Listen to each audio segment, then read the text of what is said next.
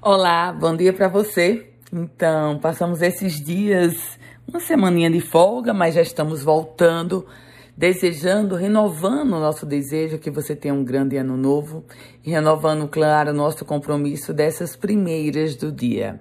Diariamente, de segunda a sexta-feira, eu envio esse boletim para você, lembrando que você pode compartilhá-lo, basta você remeter para sua lista de transmissão ou para quem você quiser.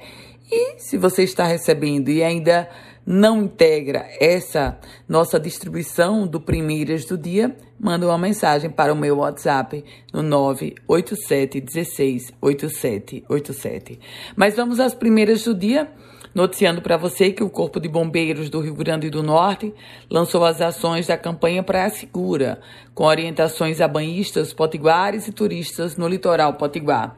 Essas ações integram a Operação Verão, operação que Verão que começou desde o início do mês de janeiro. De acordo com o Corpo de Bombeiros, essa campanha conta com três frentes, participando de blitz educativa, distribuição de pulseira para identificação de crianças e, claro, orientação para turistas em aeroportos, rodoviárias, hotéis e tudo mais.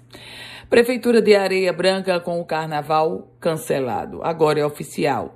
Prefeitura de Areia Branca, na região da Costa Branca, divulgou que não vai realizar as tradicionais festas públicas promovidas pelo município neste carnaval.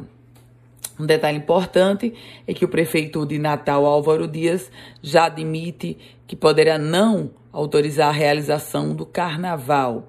Uma outra cidade que está indefinida é a cidade de Caicó. O prefeito Judas Tadeu deverá anunciar nos próximos dias o desfecho, se vai ter ou não carnaval.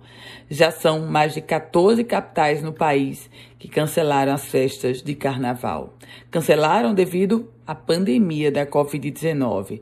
E por falar nela, na pandemia da covid dezenove, há um crescimento muito grande de pessoas buscando fazer o teste para a covid dezenove.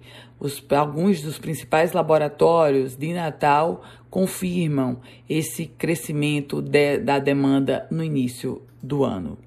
Lembra da família Schürmann? Pois é, é que literalmente circula o mundo, a família Schürmann está em Natal.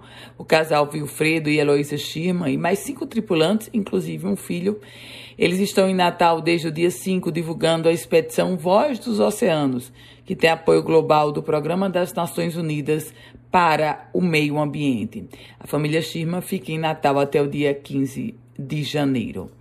E falando agora sobre ENEM, porque ontem, domingo, mais de seiscentos presos do Rio Grande do Norte fizeram provas da edição do ENEM para pessoas privadas de liberdade. Essas provas aconteceram hoje e, seguindo o mesmo formato da edição regular do ENEM, as provas também são divididas em dois domingos. Próximo domingo será dia de prova. Esporte, A B C venceu o Globo quatro a dois no Frasqueirão.